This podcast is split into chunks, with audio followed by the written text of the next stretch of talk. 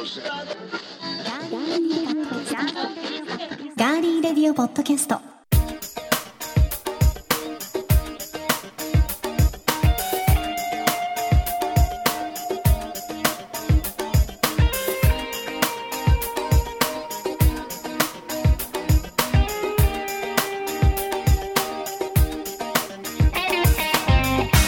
皆さんこんにちは。11月9日火曜日いかがお過ごしでしょうか？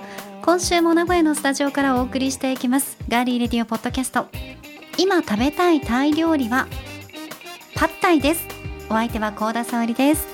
そして今食べたいタイ料理はカオマンガイです。こんにちは。カオマンガイこと足立剛です。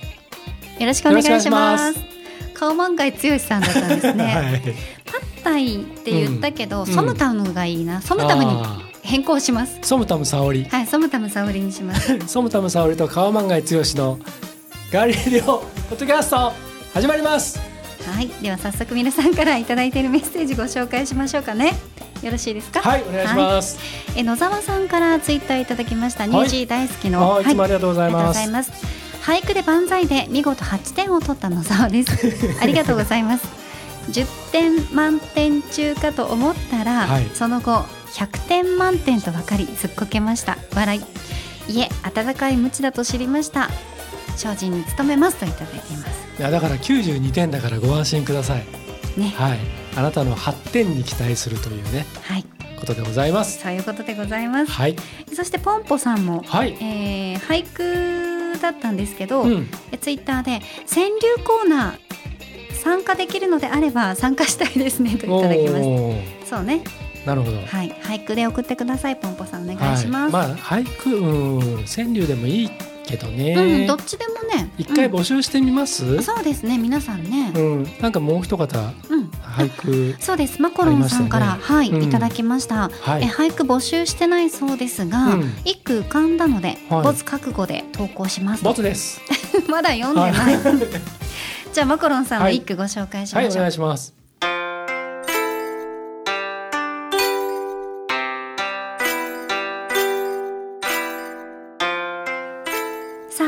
本日の俳句で万歳のコーナーでございます。本日はラジオネームマコロンさんからの俳句です。かき食えば笑みがこぼれる沙織殿。かき食えば笑みがこぼれる沙織殿。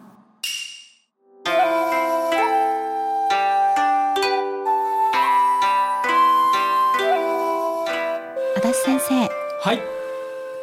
評価はいかがでしょうか？うん、えー、俳句とおっしゃいましたね。俳句とおっしゃったからには牡蠣を季語に持ってくるのはいかがなものかと、えーあまりにも、えー期間が長いですし夏も食べれますし。ということで、えー採点をさせていただきます。はい。2点。マコロンさんの本日の俳句2点となりました。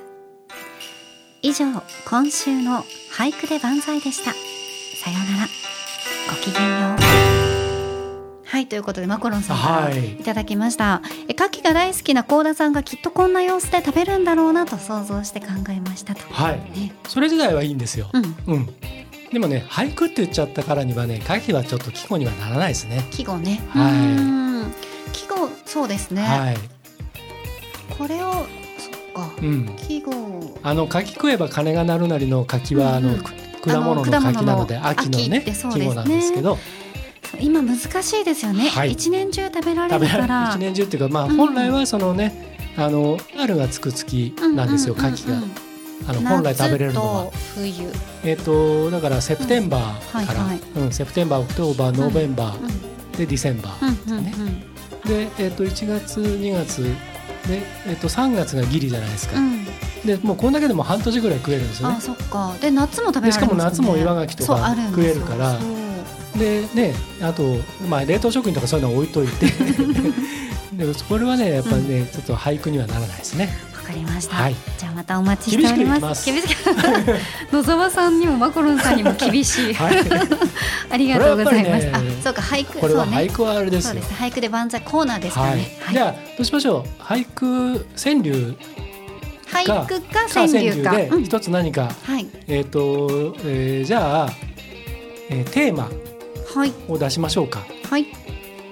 えー、晩秋もうね、うん冬になりますよ。晩秋でいいですか？はああーでもあえっ、とどもう今うしましょう11月9日です冬。あそうですよねそうですよ。ですよね、うんあそうだ 忘れてたでしょ？じゃあ師走にしましょう、はい。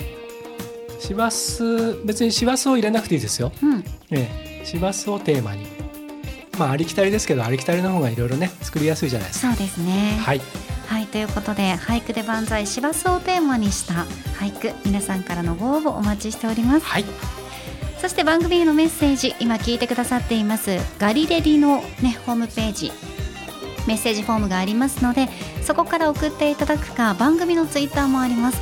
ぜひ皆さんまだフォローしてないよという方はフォローしていただいてはい。ハッシュタグひらがなでガリレディハッシュタグ GRPC ハッシュタグガリの日などタグをつけて送ってください。皆さんからのメッセージお待ちしていますでは今回も最後までお付き合いよろしくお願いします。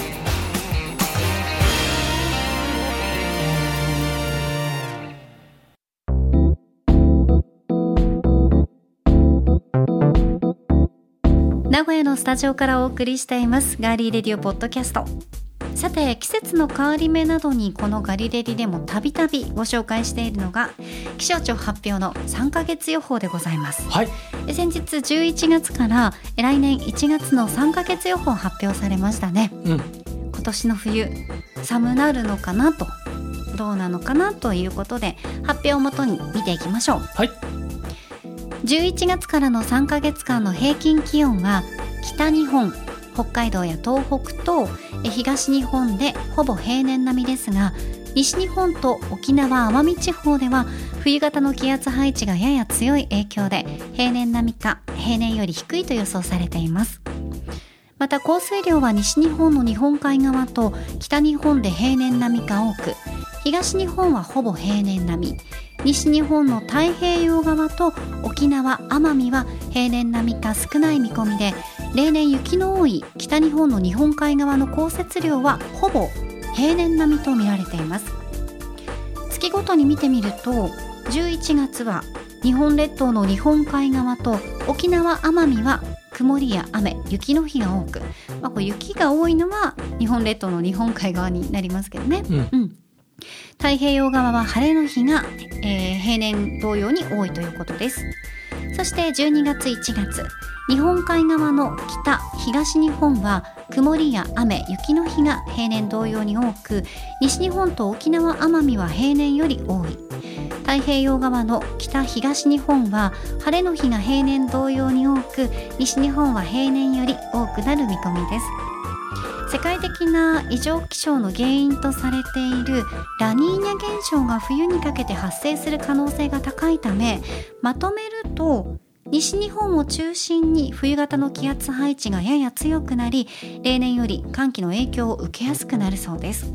ねえ、うんこうブルブルブルってこう震えるぐらい寒いと私あの外歩いてるだけで、うん。本当に涙がうん。出てきちゃったりとかするんですけど、うん。ねえどうですか？皆さんはね。うん。うん。剛殿はどうですか？僕も涙出ます。出ますよね、うん。そうそう。なの泣きでたいわけじゃないのに。そう風が当たるだけで泣いてねないよ、寒くてね、うん。鬱陶しい。すんごい鬱陶しいんだけど本当に。ねえ進めていいですいやもかちろんもちろん泣きたくなくて泣いてるんだよとかどうでもいいんですよ。これは風がね、うん、来たから、冷たくて冷たい北風とかが吹くとこう目がシパシパして、うん。涙が出ちゃうよねっていう話をしてたんだけど、うん。全然ちょっとね、うん。あの思ってることが違ったみたいですね。はい、えー本格的な冬の到来を前に早めに寒さ対策を始めていただきたいと思いますが、はい。あのーこの番組名古屋のスタジオで収録しておりますので、東海地方のお天気3ヶ月予報をね、はい。ちょっとね。はい私の方から紹介させていただきたいと思います。ぜお天気っぽくいきましょうか。ひぜひはい。東海地方の3ヶ月予報です。11月、平年と同様に晴れの日が多いでしょう。12月平年と同様に晴れの日が多いでしょう岐阜県山間部では平年と同様に曇りや雪または雨の日が多いでしょう1月平年と同様に晴れの日が多いでしょう。岐阜県山間部では平年と同様に曇りや雪の日が多いでしょう。以上東海地方の3ヶ月予報でした。ありがとうございました。ウェザーニュース。いいですね今のこの気象情報的な、ね。うん。ラジオはねああいう感じでお天気ね、はい。あの伝えますけどね、ううんん。寒くなるかやっぱり。ですね、うん。去年も寒かったよね。なんだか寒かった。だからなんか前、うん。足立さんとも喋ったけど、うん。今日も、うん。天気予報士の方がテレビでおっしゃってたんですけど平年並みって言っても、やっぱもう平年並みがうんどんどん下がってるから寒いんですって、そうだね。だから夏は平年並みと言いつつめちゃくちゃ暑いしだからそのうん、寒暖の差がねすごい広がってるよね。そうなんですよ。あのもうすでに寒さ対策とか何か始めてます、いやあのちゃんとはしてないんですけど、うん。なんかここ,、ま、ここに至るまでがあまりにも暑いのがずっとず夏が終わってない感じがしましたあねって、うんでしかも僕も夏前からずっと続いてた仕事が、まあ、今もちょっと続いてるやつがあってそれでなんかちょっと季節感が失われてるところとかうん。あと1ヶ月があっという間に経っちゃってる感じもあるんでなんかねあのでほら先週先週っていうかこの収録のね収録の先々週ぐらいから急に寒くなったでしょ？うんそうですね。でそこのところで、まあ、とりあえず寝る時に寒くないようにだけはしてあるんですよ眠ってる時にね。お布団をたくさん着る、うんとかうんうんうん。あのいつものその、まあえー、と冬の始まりの頃の寝具。あー。には一応もうしてあるんですけど、うん。あの部屋にいる時とかっていうのがあのほら事務所もそんなに暑さ寒さ気にしないで済むとこだったりするのでええええ。だからそんなにまだ準備はできてないんですけれども小田さんなんかしてます？私はもう実は今日もカイロを貼ってます、うなんだ、もうねやっぱり暖かく、うん。冷えが一番うん、ダメなので、そうだね。女性は特にね。そうなんですよ、うん。で年齢も重ねてきているので、冷やすことからうん。逃げてます、うんいやそれ大事ですよね、はい。でもね。トウモロコシのヒゲ茶とか温かいやつをねちょっと朝飲んだりとかあとはあの足立 D にいただいた、うんはいはい。あの入浴剤、うん。お塩の入浴剤に使ったりとか、はいはいはい。入浴剤に浸かるっていうのはおかしいですね。入浴剤を入れてうん、そうですね、うん。お風呂に浸かるっていうのをうん。やったりしてますかね。それ以外はうん。もう毎年私をね見ているのでわかると思いますけど、大体首が詰まったものを着る。そうですね、うん。喉を冷やさない、うん。ハイネックタイプとかねね。タートルネックタイプのものあそうですそうがねはい。よくお似合いで。あありがとうございます。お似合いかどうかはね置いといて、うんやおはい。似合いだと思いますけど、まあ置いといて。置いといて。置くの早かった。置くの早くね。今いいか。うん。軍手タイプの靴下っていうのが、今すごくその冷え取りにいいってなんかね私言われてるじゃないですか。いますこれ、うん。ちょっとねうん、失礼しますよ。いいですはい、ほらあうん。すごいでしょ？足の指ちゃんと分かれてるの、はいはいはいそれがだからすごくいいんでしょ？あそうなんだ。そうそうそう。あと外反母趾予防とかにも良かったりとか、え。ー、あのなんかとにかくね、うん。その軍手タイプ足あの指がね分かれてる靴下はい。がやっぱりいいんですって、脱ぐ時ちょっと恥ずかしいんまあですけまあまあどね、まあ靴を脱ぐ時はね靴を脱ぐ時はね、そうそうそうでもなんかねそれこそ4枚重ねとかっていう人がね今すごい多い、4枚、うん女性で絹の絹の薄手の靴下を、はいえっとまず履いてとか、うんなんかそのあるんですってそのメソッドが、あーでえっとそういう軍手タイプの靴下でだからその本当に冷えでもう長年悩んでる方とかだとそういう素材とかもね、うん。それに合わせたものでししかも4枚重ねで履くからそのいわゆるスニーカーのサイズもそれに合わせてちょっと大きいやつにしてあそうかパンパンになりますもんね。だからもうなんていうのあの持ってるものうん、靴とか靴下がもう根本的に変わっちゃうみたいな。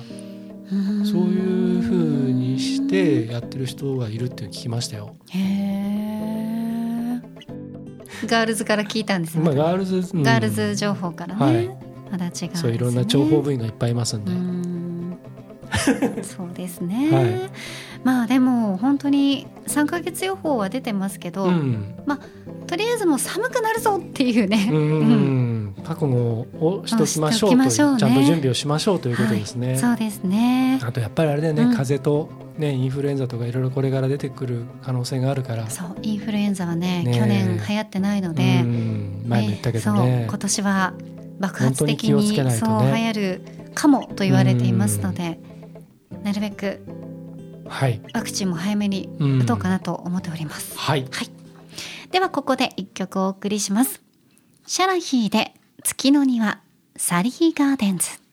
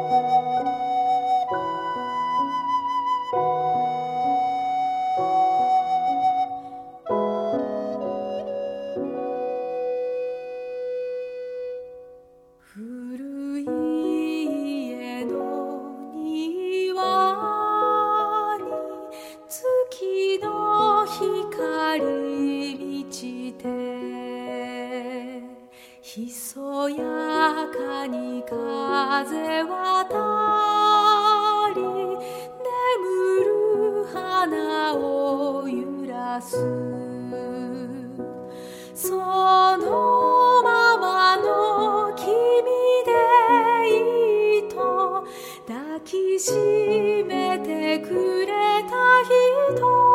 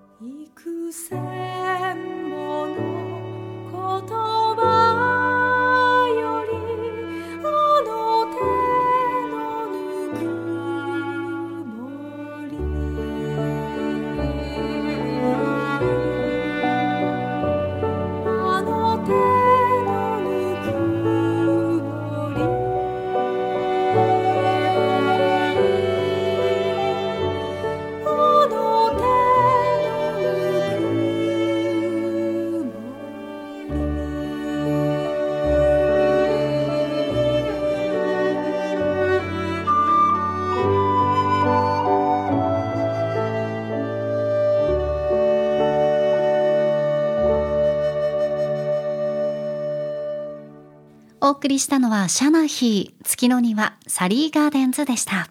はい。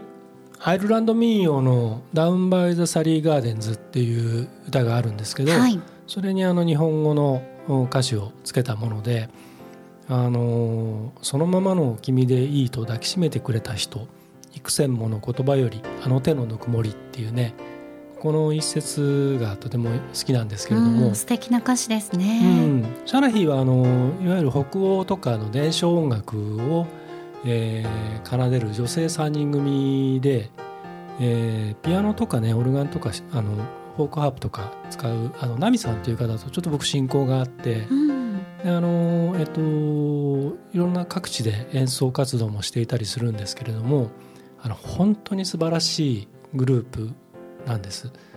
で海外のそういうあのケルトの音楽とか電子音楽の人たちとの交流も結構盛んで関西中心ではあるんですけど名古屋にも時々演奏に来てコロナ禍になる前まではねよく来てくれていたので、まあ、各地でいろいろ演奏活動もしていると思いますんであのもし名前見かけたらちょっと気にしていただけるといいなと思います。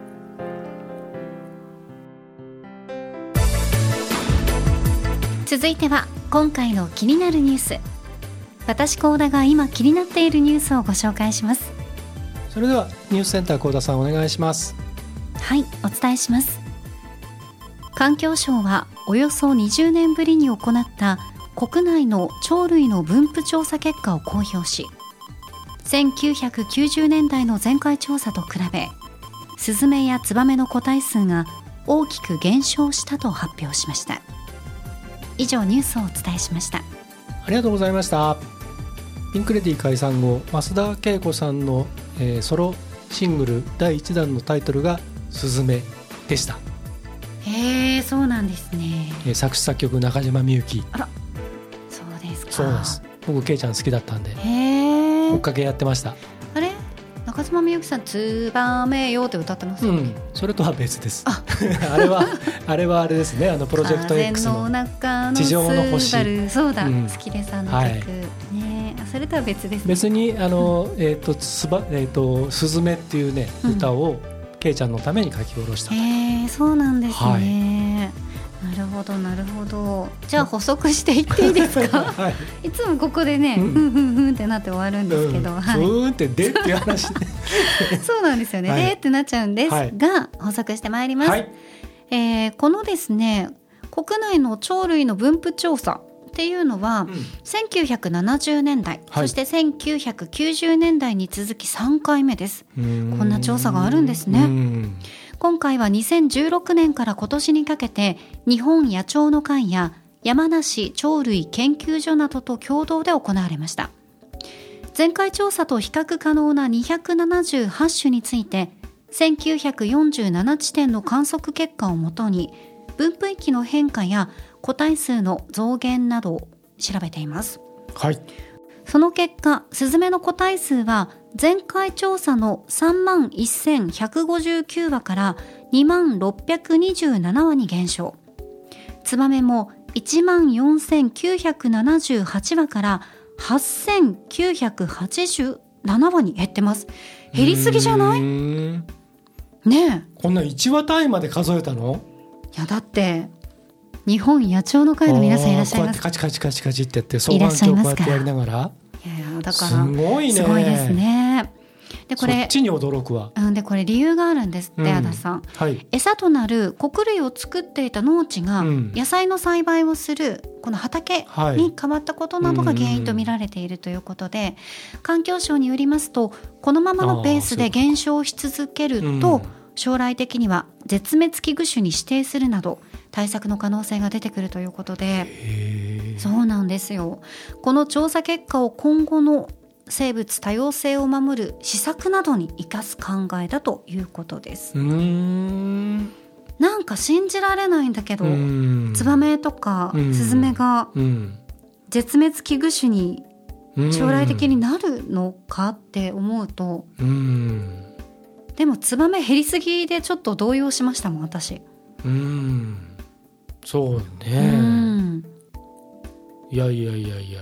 絶滅危惧種ってへえ時とかさ。うん。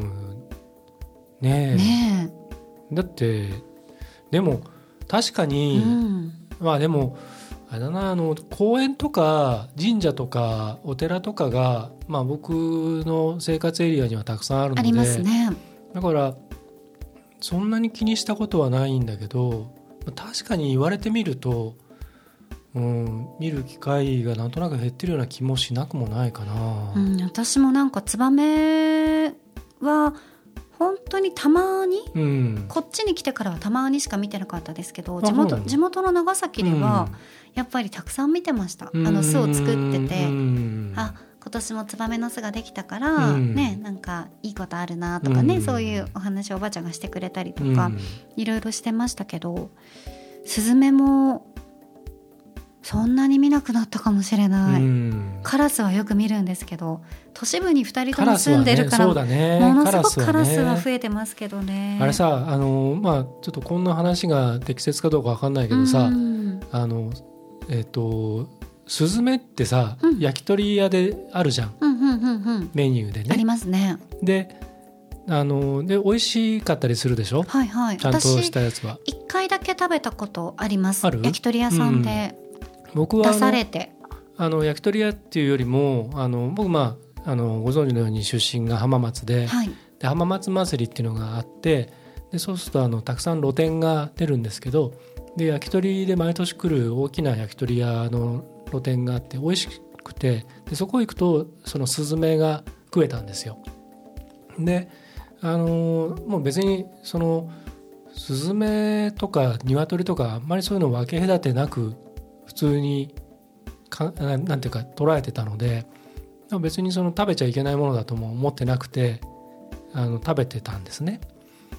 でまあ今あのこういう世の中になっていてでカラスの問題が出た時になんかこれもちょっとあの伝え聞いた話なんで定かじゃないんですけどはい。カラスって美味しくないんですってねだからあのそういうなんていうかあの駆除しするしかないらしくてだからそので まあだからなんだって話なんですけどそのスズメって昔はそうやって食うぐらい取れたっていうことでしょ？要は。ああまあそうですね。そう一般的にもスズメって食べられてたってこどうとですか？なんですかね？昔。そこはちょっと分かんないですでけど。も私たちの地域では、うん。まあ食卓に並ぶことは全くなかったじゃないですか。うちもないですけど。ですよね、はいどうなんですかね。どうなんですかね、まあ、ツバメはねなんかそういうイメージはうん、食用っていうイメージはないです全くないですねまあ、ツバメの巣はありますけどね、うん、そうですね。あれだっのてだってツバメの巣はもうすごいんですよ。ツバメの巣って言って僕らが知ってるツバメの巣じゃないもんね違います。海のところのね、唾液であれするやつでしょそうです。もう美容の、ね本当にもうお高いんですよ。ものすごいね高価なものだもん本当ねにそうなんですよね。だからでももう一個さ、うんあの俺俺って言っちゃった、うん。あのずっと昔からさ、はい。あのこのツバメとかスバメススバメだって。そう私もずっとね スズメとツバメをずっと言ってると、うん。ツバメって。このこの子たちの うん。餌ってミミズっていうイメージがあったんだけど、うん、穀類なの、そうこうあのミミズとかももちろん召し上がるんでしょうけど、うん。ねあの、うん、二人うん。二つのツバメツバメさん、スズメとツバメをね、うん。合体させツバメさんと言わせていただきましょう、ツバメさんたちも、うん。あのもちろんミミズも召し上がりますし、まあ、穀類も召し上がるということでしょうね。ただ主にその穀類うんの、まあ、麦だったり、うんそういったものがお好きだったんじゃないですかね。うーうん。んまあそれが農地が野菜に変わってそうです。畑に変わうん。ってへえうん。畑にあるものは食べない。あそうか。食べれるものがないのか。でも肥料とかうん。のまあ中だったらね、でももう化学肥料にななっちゃったりするでしょ？そうね。有機農法以外はね。そうですね。オーガニック以外にね。ねえ。そうか住みにくい世の中になっちまったぜっていでう多分感じになってるんですかね。ツバメさんたちツバメさんたちは。いおっしゃってるかもしれないですね。なるほど。まあでもそうか。そうだから結構ねこれ今回取り上げたのちょっと自分の中で衝撃的でそのず絶滅危惧種そうそうっていうのと。結びつかないもそうんね。全く、まあ、このままね、うん。このままのペースで減少し続けると、まあ、そうなるだろうなって感じですよね。これ、うん。えっ、とその調査はい。調査のねはい。あれなんだけどその3万1159羽っていうのは、うんうんある特定のエリアにいる子たちっていうことかな？日本全国ってことないよね？いくらなんでも。うん日本全国だと少なくないですか？少なすぎるよね、うん、だからこれだけだったらこれぐらいっていう感じなのかな？うん。あるとまあなんていうかこのエリアの中でっていううん。同じエリアで、その何年かごとに調査してっていうことじゃないとねあまりにもその数字がちょっとよく分かんないんだけどうん。もうちょっと環境省分かりやすくしてくれよって感じだよね。うん そうですね。どんくらいいるのかね実際日本全国だと。ちょっと日本野鳥の会とかにお電話して聞いてみないとわからないですけどね。人間の人口よりは少ないかな。どうなんだろうね。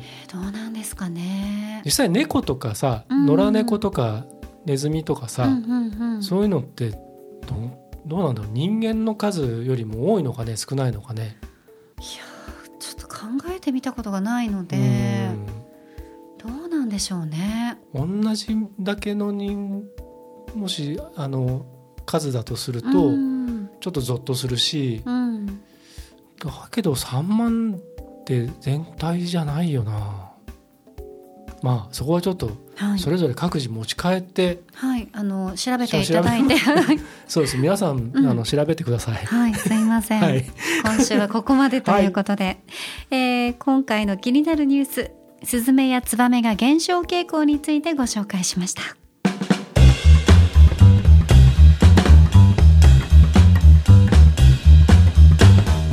ではここでお知らせです。今週のミクストラン25は11月12日金曜日に配信されます。はい。先週に引き続きまして YK ホールディングス株式会社の荒川浩二社長のインタビューをこう3回シリーズでお送りしています。はい。今週はその2回目です。ということはミクストラン25風向きを変えろも残すところあと2回です。あっという間でしたね、はぜひ皆さんい、うん、最後までお付き合いいただきたいと思いますので今週金曜日のミクストラン25もぜひチェックしてください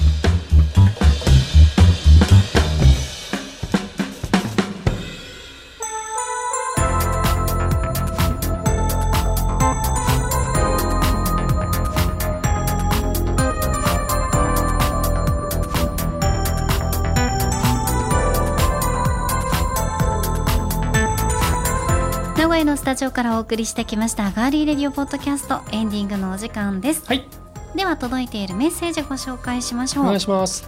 えチャイさんからツイッターでいただきました。ありがとうございます。はい、えーご自身のブログをツイッターに貼り付けたものに、えーガリレディが取り上げていただいておりましてありがとうございます。はい、で今回はセルフラジオ音声配信をご紹介ということで、はい、取り上げられていますがえー高田沙織ガーリーレディオポッドキャスト名古屋発東海から世界へ発信している壮大なスケールのセルフラジオ。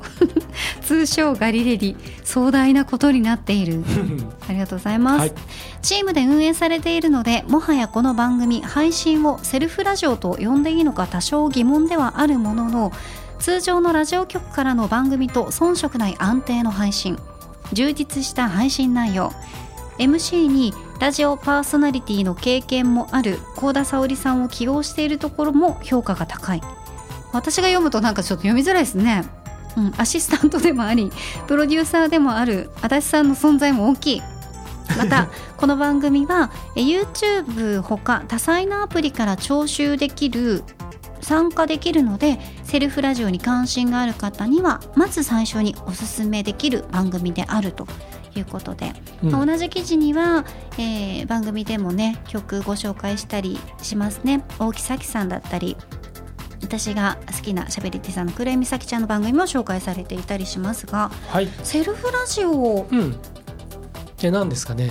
うん、っていう 多分ね、はいあの自分たちでセルフでやってるっていうああ、なるほど。とチャイさんが多分そういうことですかね。定義づけてらっしゃると思うんですけど、うんうん私たちがやってるのは、うんうんポッドキャストそうですね。うん。うん。まあまあどういうふうに呼んでいただいてもいいんですけれはいども、ありがとうございます。僕らはセルフラジオではないです。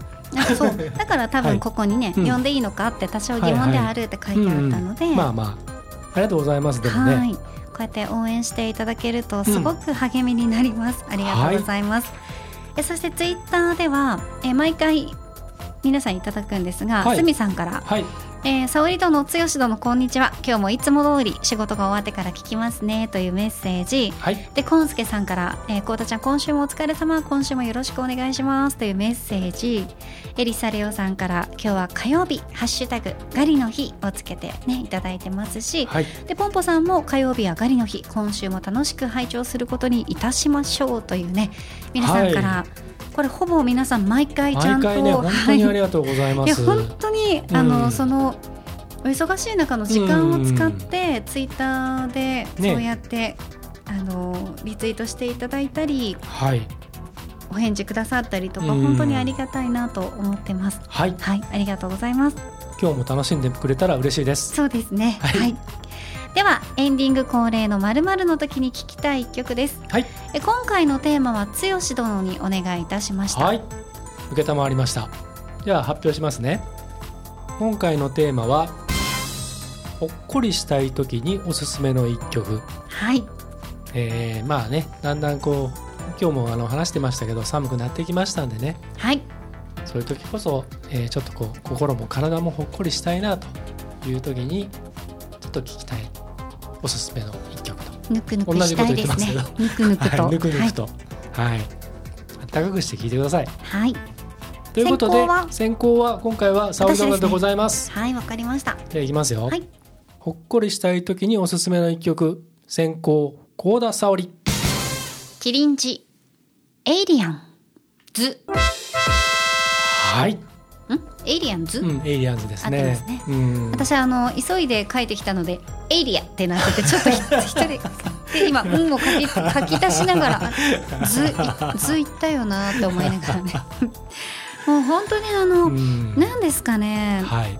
堀込兄弟のまあ、うん。現在キリンジねあのお二人ではないですけどはい、堀込兄弟のもうあの何ですか。うん、二人のハーモニーとかがね、もうたまらないあれですね、うん。またこの歌がねいやもう本当に染みます本当にね。そうなんですよ。はあれはね早朝でいも、うん。昼でも、うん。夕方でも、うん。深夜でもね。そう本当にどの時間帯にもしみるのでほっこりするのではい。ちょっとね飲み過ぎた時にね聞くとなんかちょっと人肌恋しくなるのでやめときまあす、ー確かにね。それはありますね。うん。ねうん。あのちょっと前にあの、えー、とアコースティックギターの話題の時に、はいヤマハの？ヤマハのギターのデモンストレーションをしている女性の写真を幸田さんに見せてこれこれはい。このギターだよってこう、可愛かったです。ゆみきさんっていうギタリストなんですけど、彼女が今のキリンジのギタリストなんですよ。そうなんですね。そうなんですよ。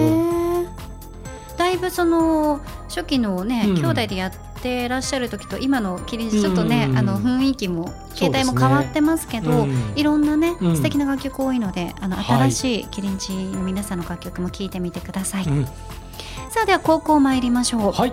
今回のテーマほっこりしたい時におすすめの一曲。高校足立剛。山崎正義。僕はここにいる。いいですね、はいそれもしみるね、うん、もうこれあの、えっと、最初はあのドラマのね、うんですよね。なんかの曲だったよなって今思って。何の曲でしたっ山崎正義けさん本人出てましが主役をしていた「奇跡の人」というドラマの,、奇跡の人だ、はい、の主題歌はいはいで、はいはい。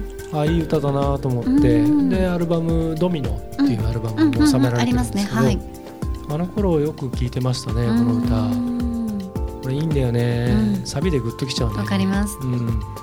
なんかあの当時の楽曲って結構入りもキュッてしますけどサビでほんとグッとくる曲多かったですよね、でまあそのタイアップもいろいろあったはあったんですけど、あの頃のあのオーガスタっていう、うん。あのプロダクションのね、アーティストたち菅氏顔、うん。山崎正義あと京子とかで今だとまあスキマスイッチがいたりとか、あの辺みんなねすごく良かったですよね。オーガスタキャンプっていうあのフェスとかでね。ありましたね。うん。今もあるね。ありますあります。はい。うん。星のかけらを探しに行こうとかね。いいですね、はい。皆さんでねはい。歌われてね、うん。ということで、えーこの山崎正義をプッチョ押してみたいと思いました。なんて言いました今 プッチョって言いました？プッチョって言いましたよね。プッチョ食べたくなりました？食べたい。なんかちょっと食べたい。ねえ、はい。プッチョプッチョが食べたくなったかと思いましたけど。プッシュと押したいっていうのがちょっとぐちゃっと一緒に出ちゃったという。今週も疲れてますね。今日ダメだうん、ね。いい感じに疲れてますね。はい。はい。そして12月14日に配信予定のガリレディ音楽特番「ミュージックプラストークは Spotify のアプリでのみ視聴ができるということで、はい。はい、スマホでもパソコンでも、うん今からアプリをインストールしておくことをお勧めしております。はい。うんあのブラウザーでそのページを開いても聞けないんですよ。はい、ね。だからえっ、とただあのちょっと今考えてるのはえっ、と音楽を含めた、えーまあ完全版というかそれは Spotify のアプリでしか聞けないんですけど、はい、音楽は聴けないけどトークの部分だけをちょっとこうあのまとめたものはこの通常のガリレディのこのチャンネルから配信を別立てでしようかなと思っててそうすればまあ一般のというかいつも聞いてくださってる皆さんはそれぞれのアプリとかねプラットフォームでうんトークだけは聞けるようにした方がやっぱいいかなと思ってうん。そんなことも考えてますので、はい、はい、ただぜひあの音楽とともに楽しんでもらえたらなと思います。はい、ぜひ皆さん準備のほどよろしくお願いいたします。はい、さあ今日は寒さのお話、うん。そしてスズメやツバメが減少するというねはい、ことも話してきましたが、はい、まあとにかく最近は朝晩の冷え込みも激しいですし、空気がすごい乾燥してるじゃないですか、うんそうですね。特にこの晴れた日の空気の乾燥の感じが、う朝起きたら喉がカラカラで、んあ、そう。うん、やっぱりこう湿度があのー。低いとどうしてもテープとか貼って寝たりもするんですけど、うん剥がしちゃってるんですよね。まあね。うん、なんか顔の周りにつけてるもの、まあ耳栓もそうなんですけど、すね。鼻栓とかもそうですし、そうそうそう。やっぱりね気になっちゃうんいますよね。またマスクをうん。して寝ようかなって思ってますけどね、寝るときはね。その後耳ほぐタイムはいかがですか？あ耳ほぐタイムはとってもいいですよ。ううんん。よかったよかった。リラックスタイム本当にあの何ですかね。耳の中に何かを入れるのに違和感がない方であれば、はい。じわって温まってくる最近薬局に売ってあるの結構見ることできますけど。もう普通に供給できるようになったんですね。あ 供給はい、うんうんあの通常供給に、うん。はい、なるほどなるほなったみたいですけど、はなんかねど。うん。今まであんまり味わったことのない感覚なのでうんすごく僕も一回やってみようやってみてください。ただあのみ自分の耳に合わせて、うん。いろんなあのなんていうんですか？アダプターあそうです。はいついてますのでで合わせていただければ。わかりました。寒い時は特にいいと思いますので、うん。私ももう一回買おうかなって思ってます、あれ何？詰め替え用だけ売ってないのかね。